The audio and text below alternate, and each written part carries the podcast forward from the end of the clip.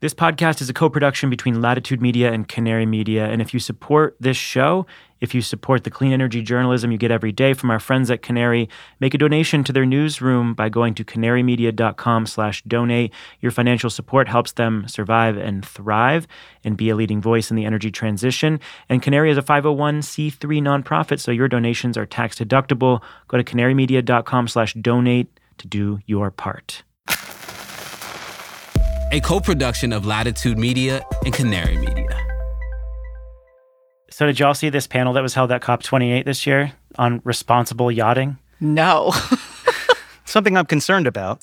I want to know, Stephen, what were they actually proposing besides scrapping all existing yachts in the world and never building another one? they were talking about the technical solutions to making the yachting experience more responsible and sustainable, which includes more sails, uh, more sustainable and hybrid propulsion systems, and nuclear reactors, of course. Of course. What do you do with a yacht that's making the climate sick? What do you do w- with, with a yacht that's making the climate sick? Stephen? Take it to the dock, of course. oh my goodness. Well, the bar has been set now for jokes on this episode. This is the Carbon Copy. I'm Stephen Lacey. The nuclear industry is a little like operating a nuclear plant itself. Once you turn it off, it takes a lot longer than other resources to turn back on. In the West, nuclear know how has faded over the decades, and even with a surge in policy support and public interest, development is stagnant, costs have risen, and capacity has fallen. And so momentum has moved over to Asia, mostly China. But that is not nearly enough. While global renewables have tripled in just over a decade, net global nuclear capacity has barely budged upward. And the reality is that we may need to see capacity double, maybe even triple by 2050 to keep us on a net zero path. And that's on top of tripling wind and solar.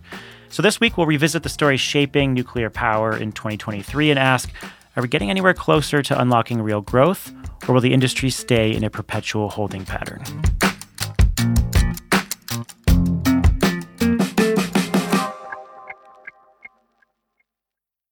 Faced with the surge of distributed energy resources, electric cars, and grid constraints, utilities are ramping up dynamic pricing, but the results are mixed. If utilities don't implement rates correctly or transparently, it could be a major roadblock for the energy transition and a headache for customers.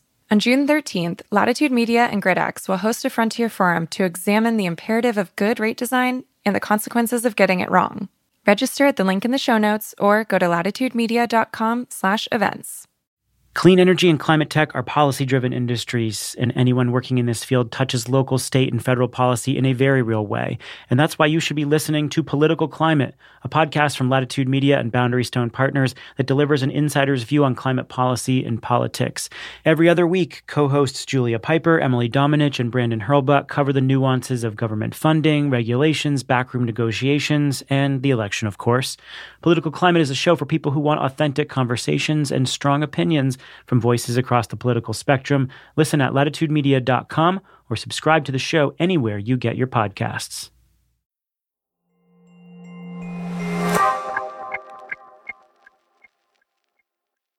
Welcome to the show. I'm the executive editor at Latitude Media. I'm here with Eric Wesoff, the editorial director at Canary Media. Hey, Eric. Hello.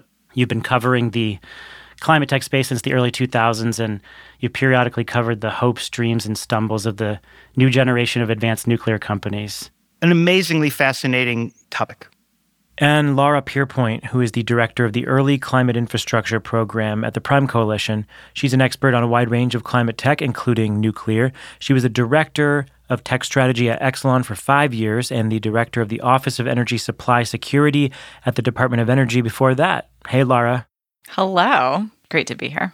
So, I want to start the conversation with a look at the challenges in the advanced nuclear industry this year. How deep do they run? And before we get into the overview of those issues, I do want to pause and have us define what we mean when we say advanced nuclear. So, so Laura, advanced is this broader catch-all that ex- that includes small modular reactors, micro reactors, but also other designs and safety features. So, can you just explain this category for us? Absolutely. So it's a really broad category. And of course, like most things in the climate world, there's no single accepted definition of what it means to be an advanced nuclear reactor.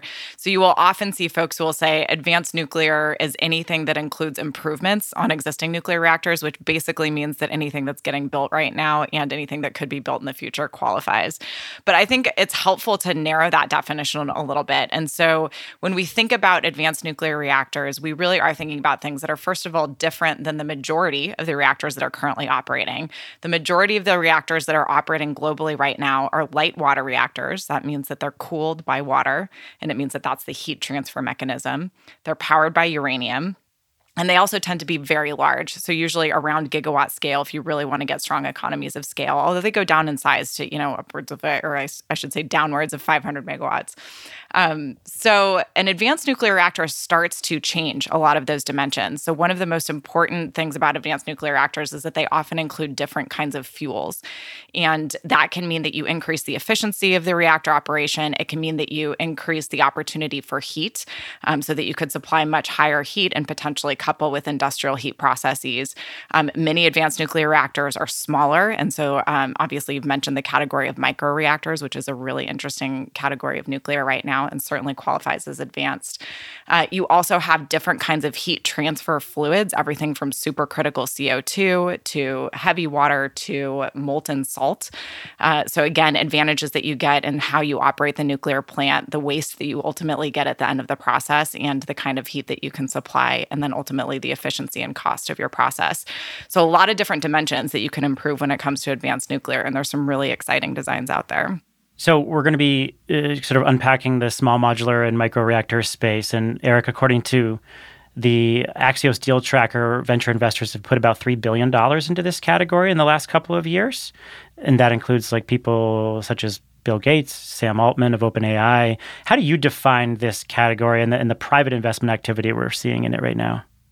Advanced reactor kind of means whatever you want it to. Um, many of the new advanced reactor designs are not exactly new. They date back to 60 years uh, to the Manhattan Project and the early development of nuclear. So things like fast breeder reactors, gas cooled reactors. Uh, we have experience with all of these for many, many years. The venture capital funding that's gone into advanced reactors has come, like you said, from Bill Gates, Sam Altman. I think at a certain point, when you're poisoned by your billions, you either invest in longevity, rockets, or fission or fusion, or you buy a newspaper. That's what that uh, it, it's it, buying a basketball team is old hat. But I think the the problem with the venture capital going into fission is that it's not the same as going from COBOL to Fortran or, or a new Python compiler. We have these hordes of software developer billionaires thinking that they can disrupt the nuclear industry just like you can disrupt the software industry. And I think they're going to be sadly disappointed very soon. Well, we're going to get into why that might be the case. But Laura, do you want to just quickly talk about the venture investment that you're seeing in this category and the ex- expectations of venture investors versus the reality of commercializing some of these technologies? Is there a misalignment? I think it's a I think it's a great question. I think just to say this first of all, which is that yes, Sam Altman and Bill Gates are two folks that are investing in nuclear. There are a lot of others that are investing in nuclear technologies too, including very serious venture firms, oil companies even are putting money into fusion and fission startups. Um, so there is a lot of activity out there. Certainly agree that you know when it comes to the places that I would back, watch what the nuclear engineers are doing and where they're aligning their interests and where the utilities are aligning their interests. So um, so I think there's there's a lot of activity. Some of it smarter than others. All that said, this is a really hard industry, and I know we're going to get into this. But you know, if you're going to be an entrepreneur, choosing nuclear as your technology is literally choosing hard mode. And I think a lot of venture capitalists understand that, but also see the importance and the potential that this technology has. Well, there's been a bunch of news just in the last month. So this brings us to some of the realities that have hit some of these startups in recent months, um, many of which have been at this for a while. Uh, Scale Power, the 16 year old designer of small modular reactors, withdrew a critical deal with a Utah municipal utility in November, citing escalating costs. Uh, X Energy, which also designs small modular reactors, canceled plans to go public. Had to reduce its workforce by 100 people, citing uh, tough market conditions. And then the microreactor company Oklo had its license application rejected by the Nuclear Energy, the Nuclear Regulatory Commission last year. That was a big story. And in November, lost a military contract after a competitor challenged its bid. And so these are these are very different stories, but they do come back to cost in some way. And so the industry is grappling with a lot of different issues right now high interest rates, rising commodity prices, limited supply chains, fuel availability, and this regulatory environment that has been slow to adapt to new technologies. Um, so, Eric, when you look at some of these setbacks, uh, do you put these stories in the same pool of problems, or are they they very different? Well, the three the three companies you mentioned are vastly different uh, points in their corporate development and have vast, vastly different technologies. And the three problems they encountered were are also they're all a population of of one. Um, there's there's no there's no commonalities between those stumbling blocks that they've they've hit. But you mentioned the the NuScale. Let's make a differentiation between NuScale and Oklo. NuScale sort of represents the old nuclear club. It's a modification of a light water reactor, of which we have we have 90 in the United States. Um, it's it's something we understand. The fuel we understand, and the the NuScale is a integrated, smaller, although small is not the right word to be using with their SMR. It, it is not. I'm sorry. I know I'm jumping around. So if the SMR from NuScale represents sort of the traditional mode of thinking, the microreactor from Oklo is a a completely different way of tackling nuclear. It's 15 megawatts electrical. It's the size, it's something that can be transported on a barge or a, a truck. And it's a fast breeder reactor, very different from the light water reactors that are that make up the fleet in the United States. So va- vastly different companies with vastly different technologies and, and expectations. Uh, yeah. So why did this NuScale deal fall apart? Let me start there most of the reactors we're talking about today are what Admiral Rickover would call paper reactors. And this is a cliched memo from Admiral Rickover, but he makes a big distinction between this is he's not with us anymore, and this is in the probably the, the 40s.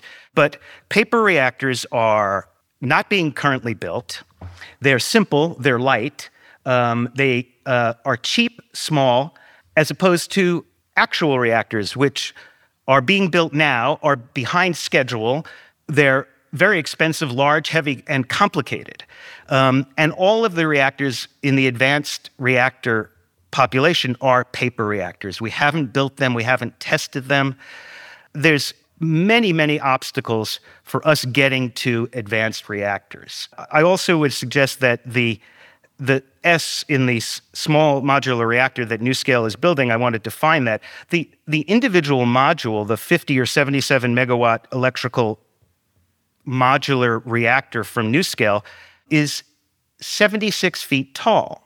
So that's not exact. If you're thinking it's the size of a bread box, it's not. It's 76 feet tall. And when you're building a 12 pack of these modular NuScale reactors, the size of the civil works that you have to engage in to site these is enormous. In fact, it's larger than the size of a typical 1.2 gigawatt light water reactor. Well, this is an interesting point, and Laura, I want to get your opinion on this because this kind of brings us to the underlying challenges, some of which is related to the size of NuScale's reactor. And the reason why I kind of lumped a lot of these stories together is because there there are there do seem to be some some commonalities. But Ted Nordhaus and Adam Stein of the Breakthrough Institute penned this piece in late November outlining many of the issues faced by the industry. And um, they, they targeted NuScale specifically. And because of the regulatory nuances, NuScale had to actually increase its reactor size in the design process. And then that was just a much more complex design. And while it was getting regulatory approval, we saw this rapid rise in the cost of steel and other commodities, and and then that derailed the project because the price of power was too high. So, how do you think about how that played into the uh, those factors played into the derailment of this NuScale project, and what does it tell us about the tension between market forces and the current regulatory process, and how these projects get approved? Yeah, absolutely. So I think, you know, this is this is a great discussion. And the way that I would kind of categorize this, I mean, we talk about nuclear being hard mode, right? So I'll talk about why it's hard mode. I think there are kind of three categories of challenges. The first category is a set of things that is a common set of challenges across all of clean tech.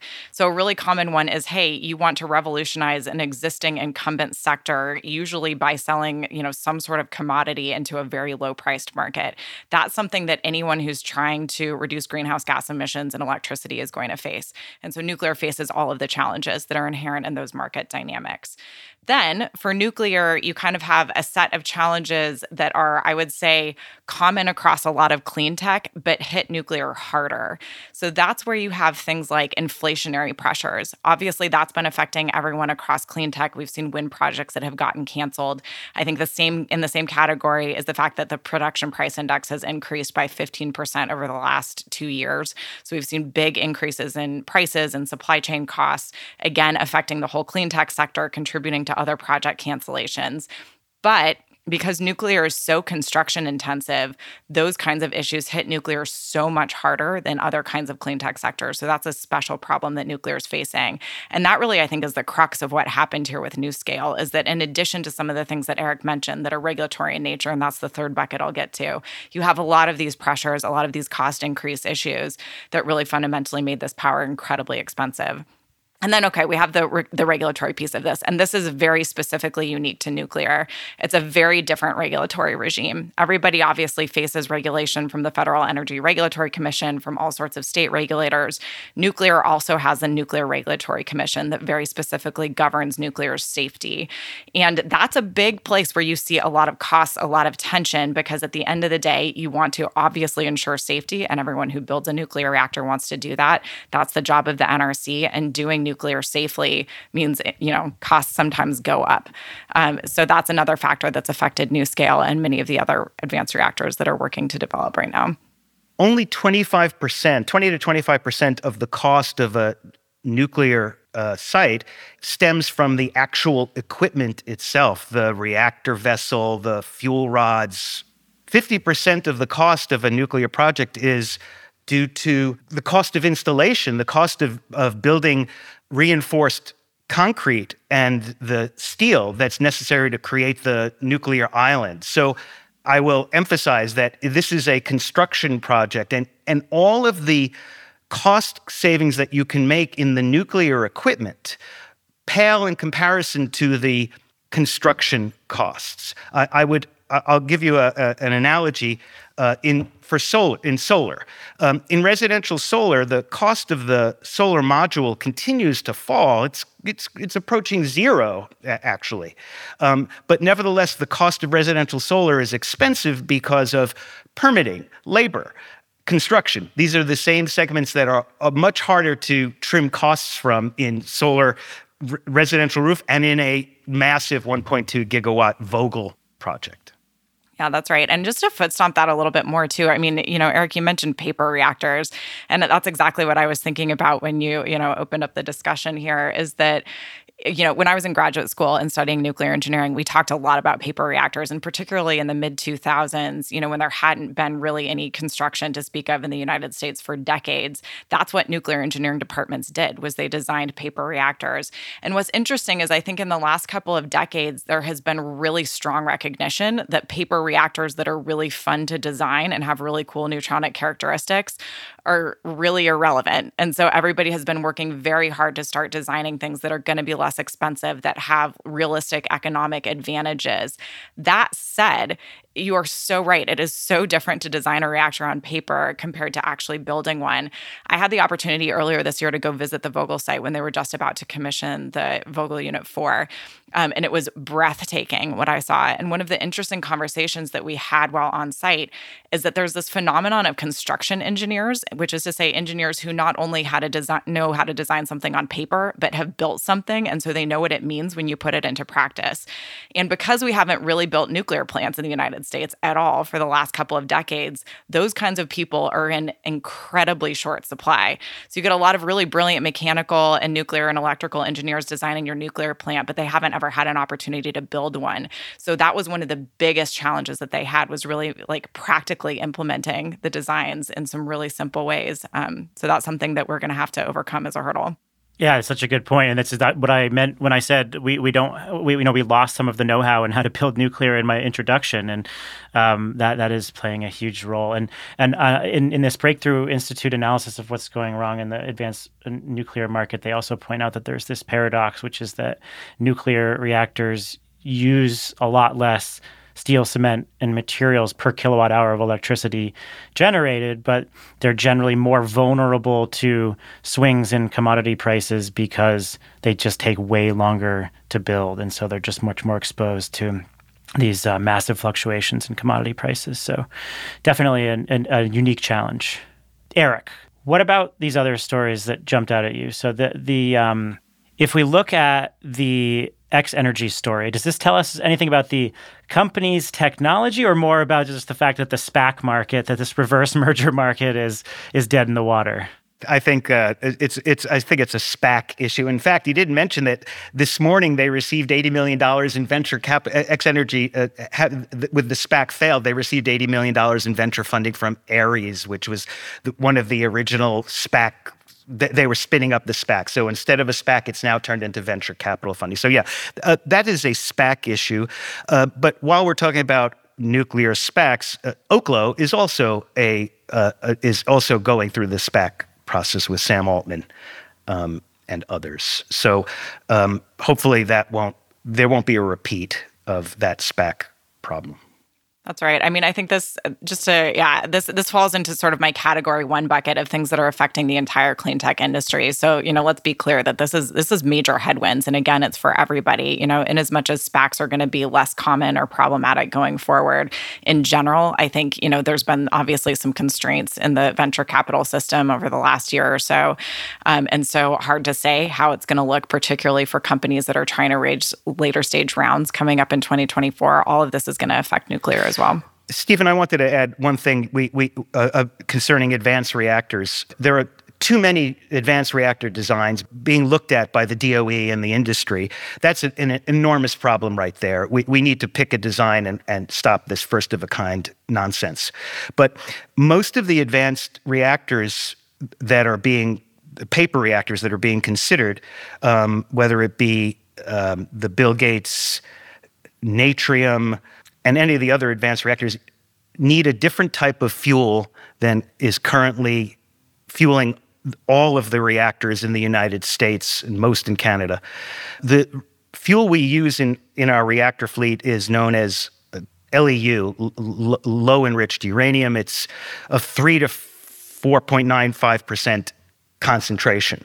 All of these advanced reactors require something called HALEU, high assay low enriched uranium, forgive me, um, which is 5% to 19.5%.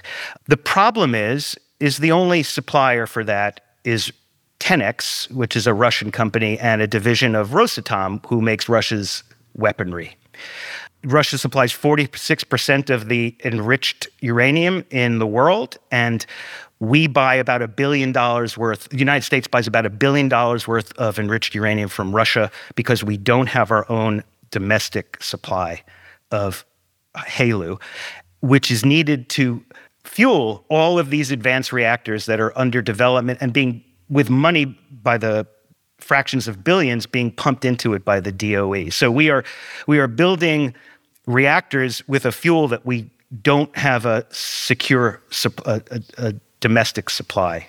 Right. Well, not yet, but that said, there are big strides being made to that to that extent. And I just want to actually pause for a second because, like, I love that we call this high assay low enriched uranium instead of just like medium enriched uranium. It's like we had to combine high and low into the same acronym. But, um, but moving on from that being highly amusing to me, yeah, I think everything Eric said is correct. Um, but also, uh, the Department of Energy has realized that this is a major issue and that this isn't this isn't super simple because obviously, you know, folks are not going to invest in developing the cascades required to produce HALEU unless there's a really clear market for it.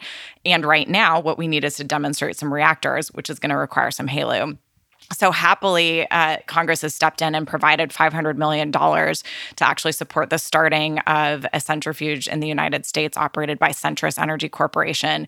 And in the shocking pattern of one good news story coming out of DOE, that centrifuge cascade is currently up and running two months ahead of schedule. So a lot of the advanced reactor companies are breathing much more easily than they were just a matter of a year ago um, because there is actually going to be some HALEU that's available, particularly for the demonstration projects.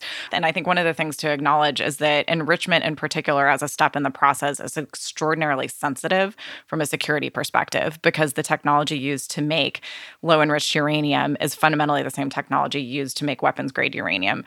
So this is something that has to be sort of carefully monitored monitored and the handoffs throughout history among various stages of the fuel cycle, and the private sector and the government have been anything but smooth.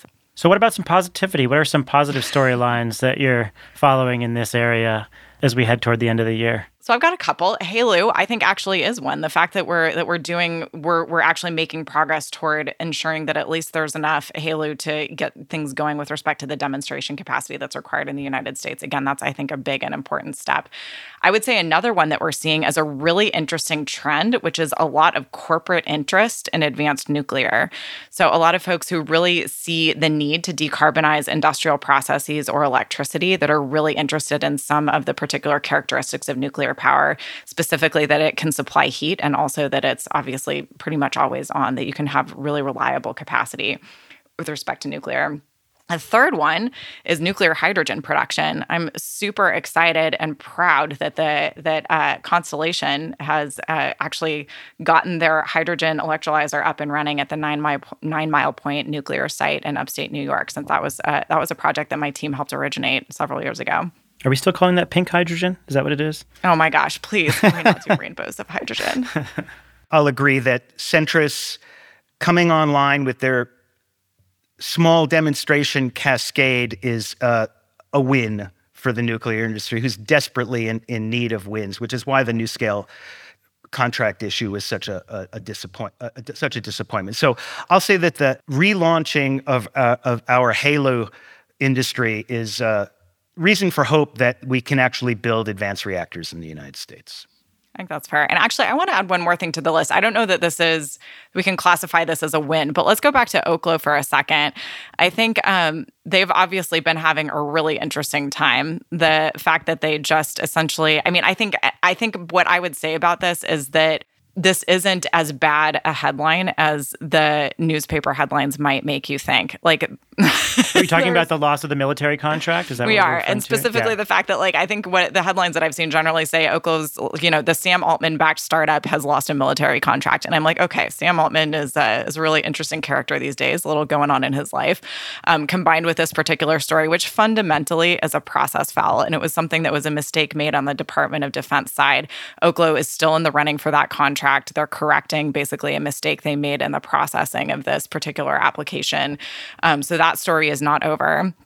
I do think that the regulatory challenge that Oklo has faced is a is a very real one, um, and I think we shouldn't sugarcoat the fact that this is again incredibly hard. And this third category of how you do nuclear safely, get it through the regulatory system, and manage to do all of that in some version of an economic fashion, it's incredibly difficult. And Oklo is really the tip of the spear, especially when it comes to microreactors on all of this. Um, so there's there's some work to do there. But that said, I think it's not totally unexpected it's hard. It's a very different licensing paradigm that they're ultimately effectively pioneering. So I think, anyway, I think I think it's going to be an interesting year to watch microreactors.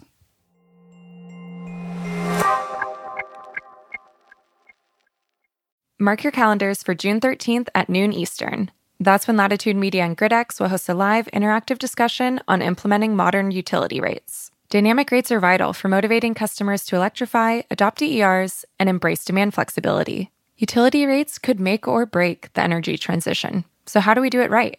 Join Latitude Media's Stephen Lacey, GridX CCO Scott Engstrom, and economist Ahmad Faruqui for an in depth discussion on the future of rates on June 13th. Register for free by clicking the link in the show notes or go to latitudemedia.com slash events.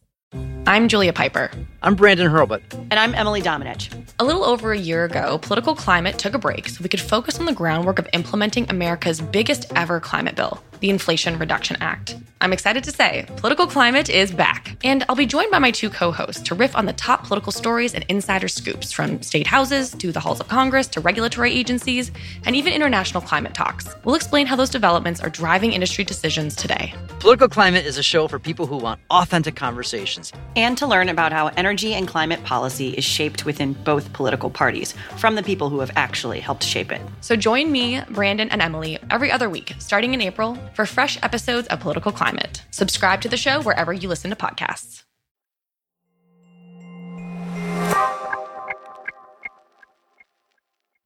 Well, let's push out to the broader industry now and dive into some other stories that are shaping the industry. Um, in our last episode, we dove into the nuances of how to triple renewables capacity by 2030, and that's a goal that was being discussed at global climate talks. And it, also at this year's COP, there is a coalition led by the U.S. for a goal of tripling nuclear capacity by 2050.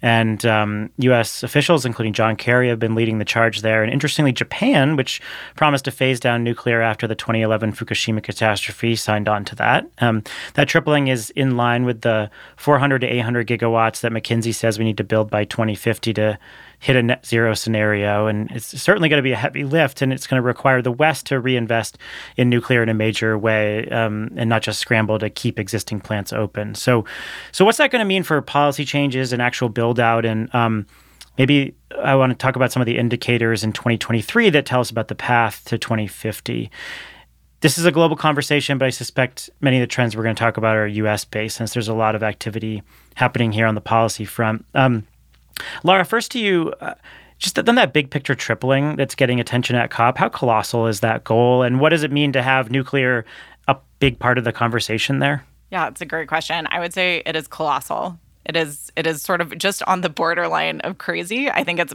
it's potentially doable, but this is a lot of infrastructure getting built really fast. And if you look around at what's getting built right now over the next like 5 years, it's not consistent with that particular goal. We're going to have to ramp up really significantly from where we are now in a global sense. And I think if we're going to meet those targets, a lot of that is going to be driven by construction outside the US. I think right now you're seeing obviously a lot of construction in China. South Korea has been constructing a lot of reactors and doing so in a way that doesn't actually substantially increase the cost with each reactor that they build. Um, so a lot of these kinds of trends are really important. We're going to have to see a lot of those. Eric, you've written about this goal. What was your reaction to it? Well, climate change requires bold scale up, and certainly tripling renewables or tripling nuclear qualifies. And, and so these are the types of big ideas we need to, to confront climate change. I would suggest that the only country that's capable of tripling their nuclear power wasn't a signatory to this agreement. It's China, who's the only one who really seems like it has a chance of doing that. There, China has 22 nuclear plants under construction today, um, 22, and 70 planned. So China is ready to double their nuclear by 2035. They'll do it. So China is uh, yet there. They did not sign onto the COP28 agreement. I, I think we can. The, the, globe can triple solar easily. In fact, we can talk about that later. But that that's that's a that's a that's easy. I, I don't think the globe, the United States, certainly has addressed the cost issues of getting nuclear down to $6,000 per kilowatt to build. And like Lara said, not having a positive learning curve where the, uh, the, the each additional build is more expensive than the previous one. That's not the way that's supposed to work. And we have to do that with an order book. We can't have that with 10 possible designs that we're working on that are all first of a kind. I, it has we have to have an order book of five AP1000s, 10 AP1000s so that we can get a supply chain going and actually realize some economies of scale and some actual learning curves in our favor. And Lara, what's preventing that order book from being filled? I mean, I think this is sort of a classic chicken or egg problem. I think you obviously need folks to order nuclear capacity and to have firm commitments to to buy that power, and it's hard to get those when there is so much there's a, such a deep lack of clarity on what the cost of that power is going to actually be. And experience to date, again, particularly in the United States, is not great when you've got a 75% construction cost increase over the last two years that NuScale announced. Um, in addition, the Vogtle plants, obviously much more expensive than originally planned. The same thing for plants built in France. Like there are a lot of places where the construction costs as advertised when the reactor was on paper was very different from how things played out. And again, a huge number of factors. It's hard to restart an entire industry of people to do this, particularly when you've got extra requirements on the safety and quality of the of the work that you're doing during that construction process. So, you know, a lot of folks who otherwise would be buying power, the utilities that might be committing to building these plants are very skittish and understandably so because of this wide sort of range and and high potential frankly for cost escalation. So, I think, you know, question is how do we break out of that cycle? I'm going ahead and asking myself the next question yes, for you, please. Stephen. I hope that's okay. Okay. how do we break out and of that I think cycle? it's how do we break out of that cycle? It's you know, I think it's really really hard. I think we are going to need to build some different reactors that have some characteristics that potentially make them more efficient. We're going to have to do that closer to on time and on budget than we've built gigawatt scale light water reactors. I think some countries, particularly some sort of surprising signatories to the COP tripling agreement, you know, if they actually make a commitment to purchasing a reactor, that could get really interesting.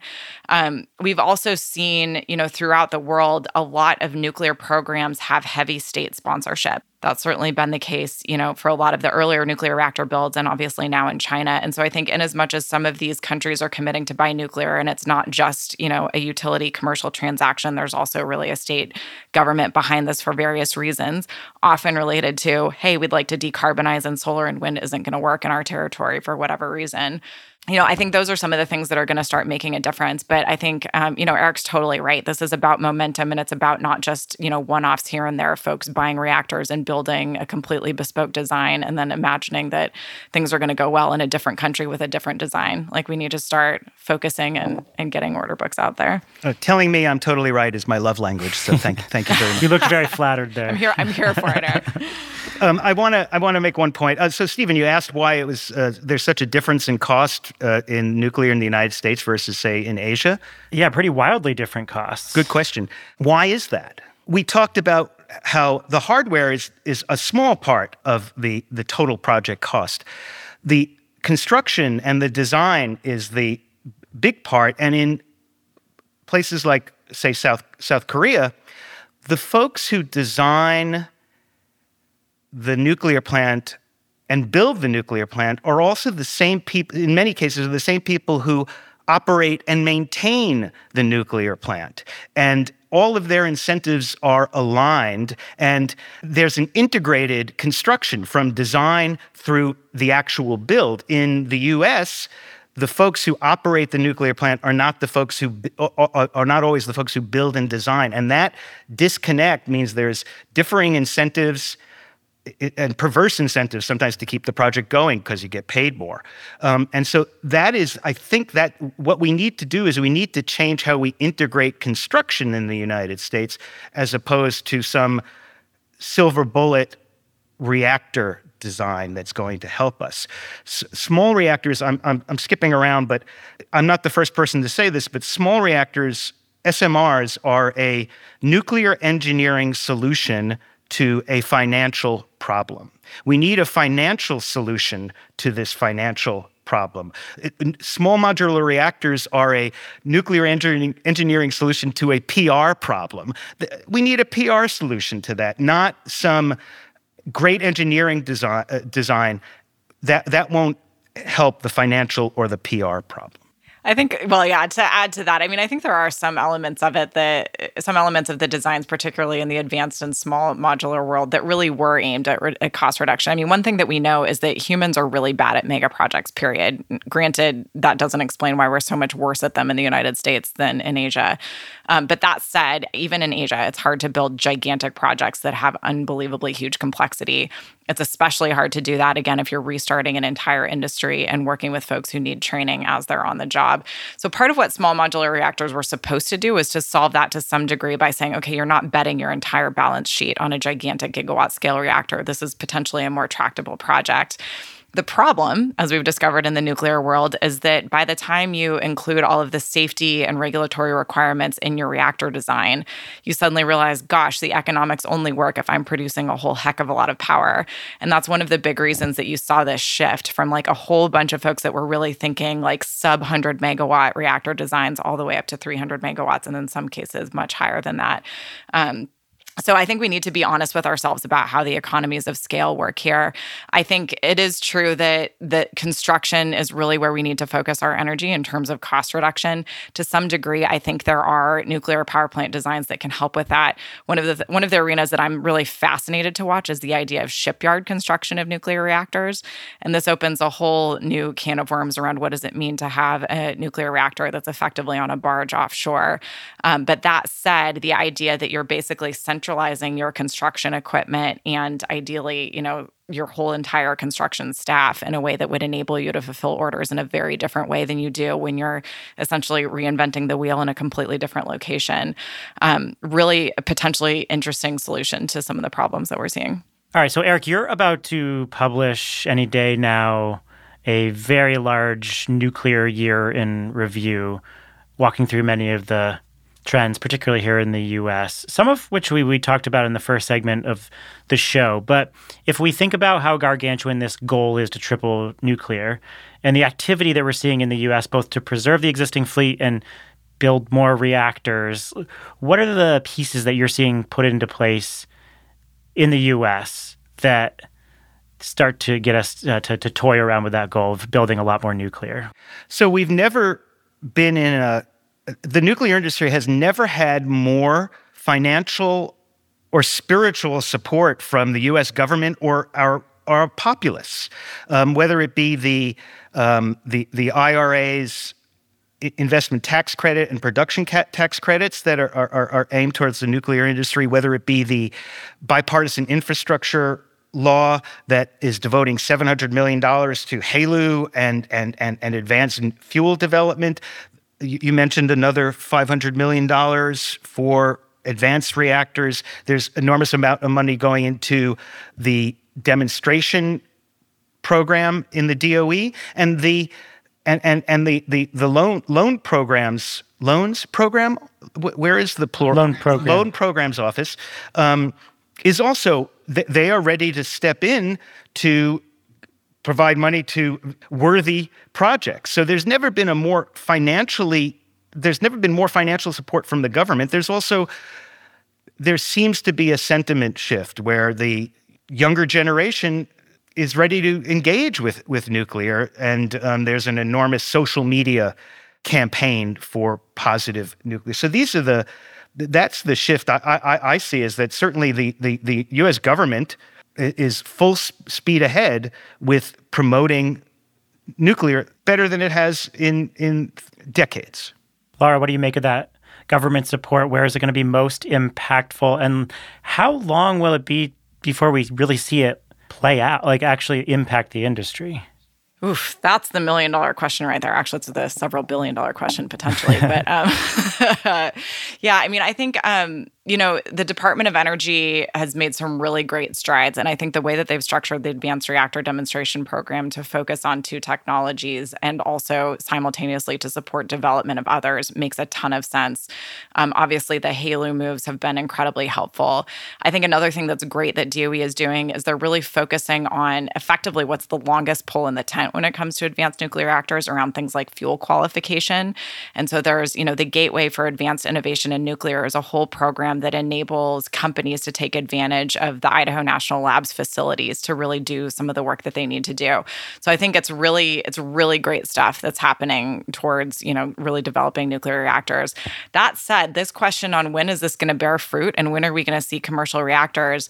Um, there was a group of us that was betting on this, like when are we actually going to see the first grid connected nuclear reactor come online? And I would say that, you know, of the folks who are nuclear experts, the the predictions ranged from kind of 20 2026 at the earliest, all the way out to 2035.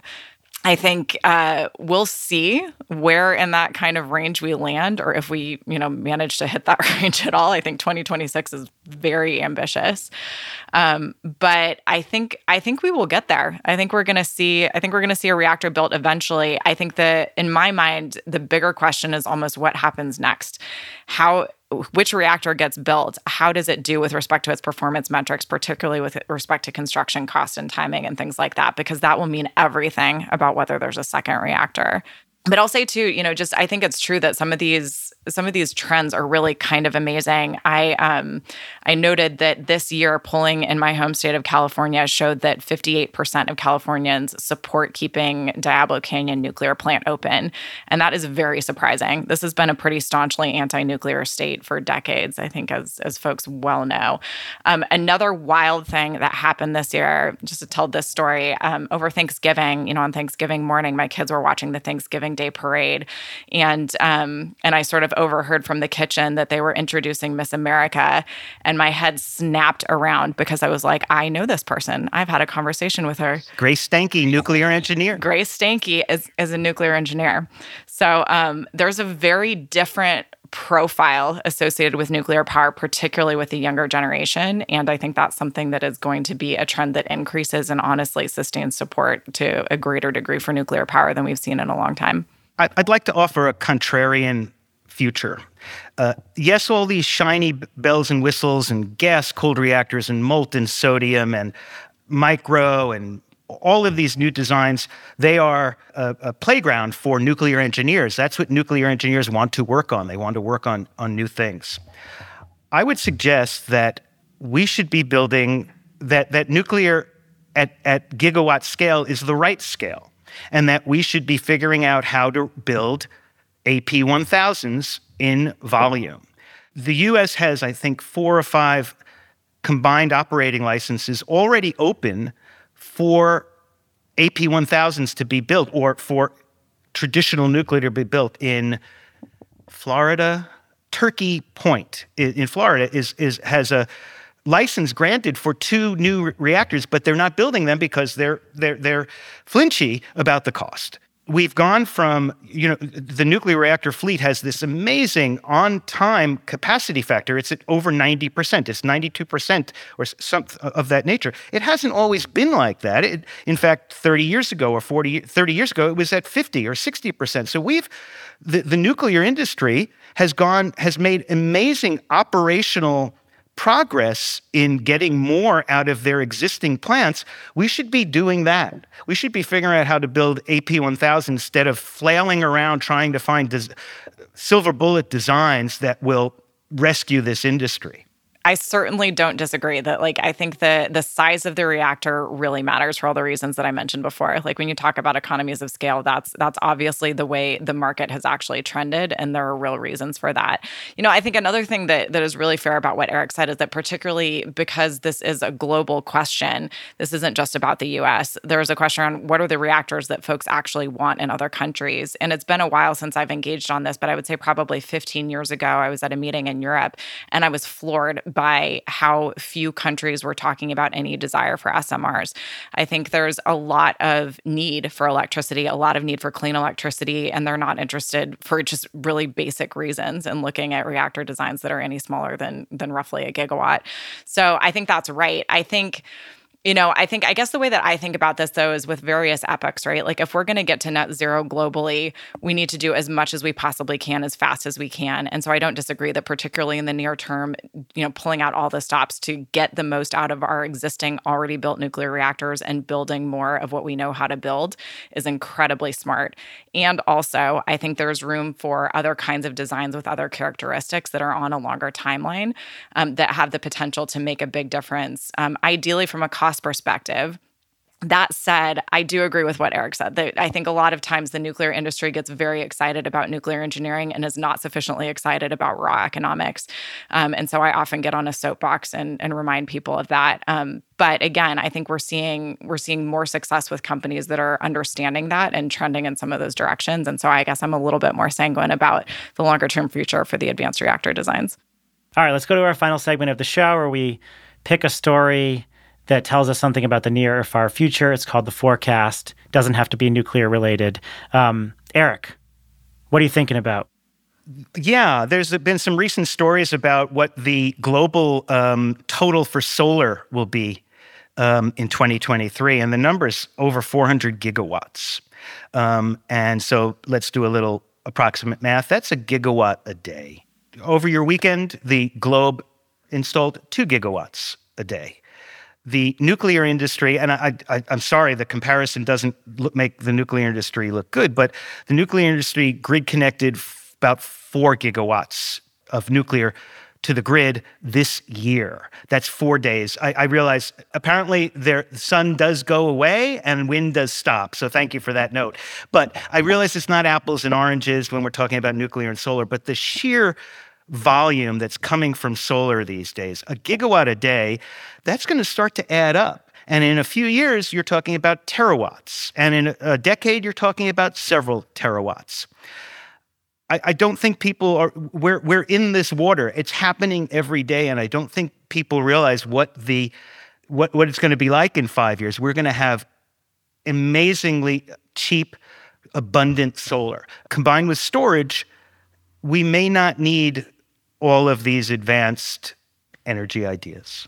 Ah, we definitely need all kinds of other resources to balance out, but solar is definitely eating the world. Fascinating trend. Uh, and I think a lot of people five years ago said it would happen, and here it is happening basically on schedule. And thank goodness.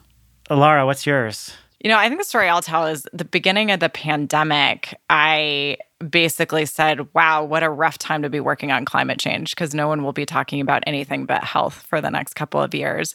And my good news story is boy, was I wrong. Um, I feel like it stayed very much in the news. It clearly has stayed top of mind for a lot of folks all over the world generally for some really horrifying reasons. The orange sky day we had here in the Bay Area when the wildfires got really intense that year, uh, I think was a huge, huge wake up wake up call.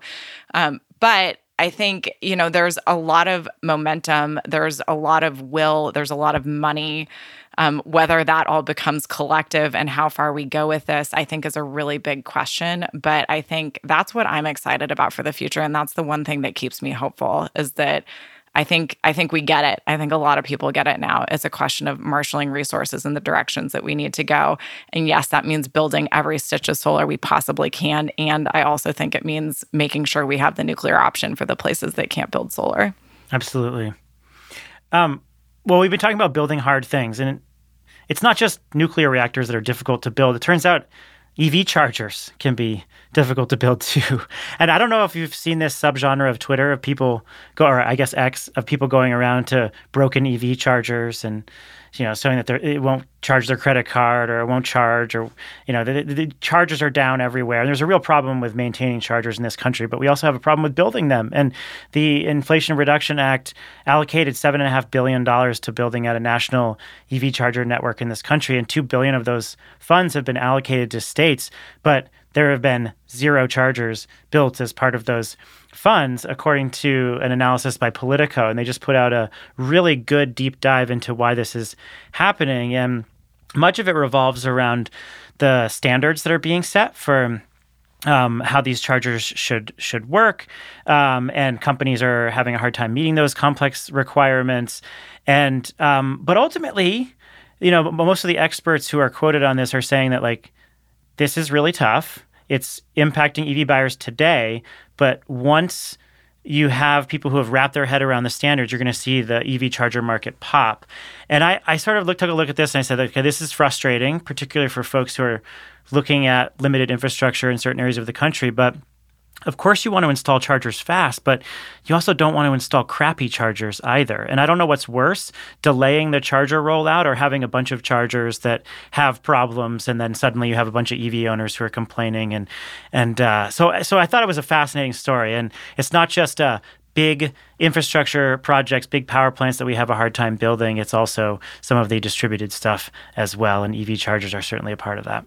You know, I had a friend who worked at Xerox PARC, and one of the things that she said one time is, "Hey, you know what Xerox is really good at is maintaining at a high operational functional capacity a whole bunch of distributed complex technology infrastructure."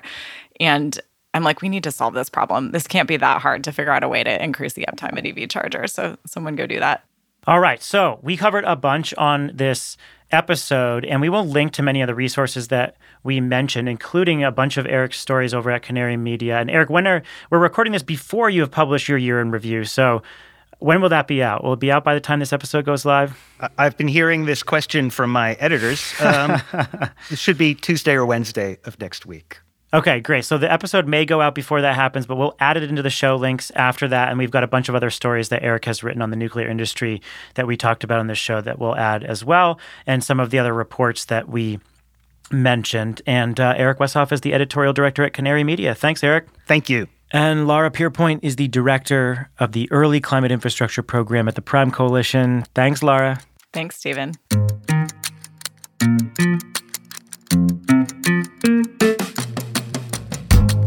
This is the Carbon Copy. It's a co production of Canary Media and Latitude Media. Go to Apple, Spotify, give us a rating and review if you like uh, what we're doing over here. And, you know, find us all on LinkedIn or X and give us your commentary. Nuclear is definitely the subject where we will hear the most from listeners. So we want to hear your takes on our takes. Um, please let us know what you think. Um, you can go over to Canary Media and click the donate button on the homepage. They are uh, having their year end fundraiser. and your donation is tax deductible and you can support high quality journalism. You can also go over to latitudemedia.com and uh, subscribe to our newsletter. And we are covering a wide variety of stories at the frontier of climate tech. So uh, thanks for listening. We appreciate you being here with us, and we will catch you next week. I'm Stephen Lacey, and this is the Carbon Copy.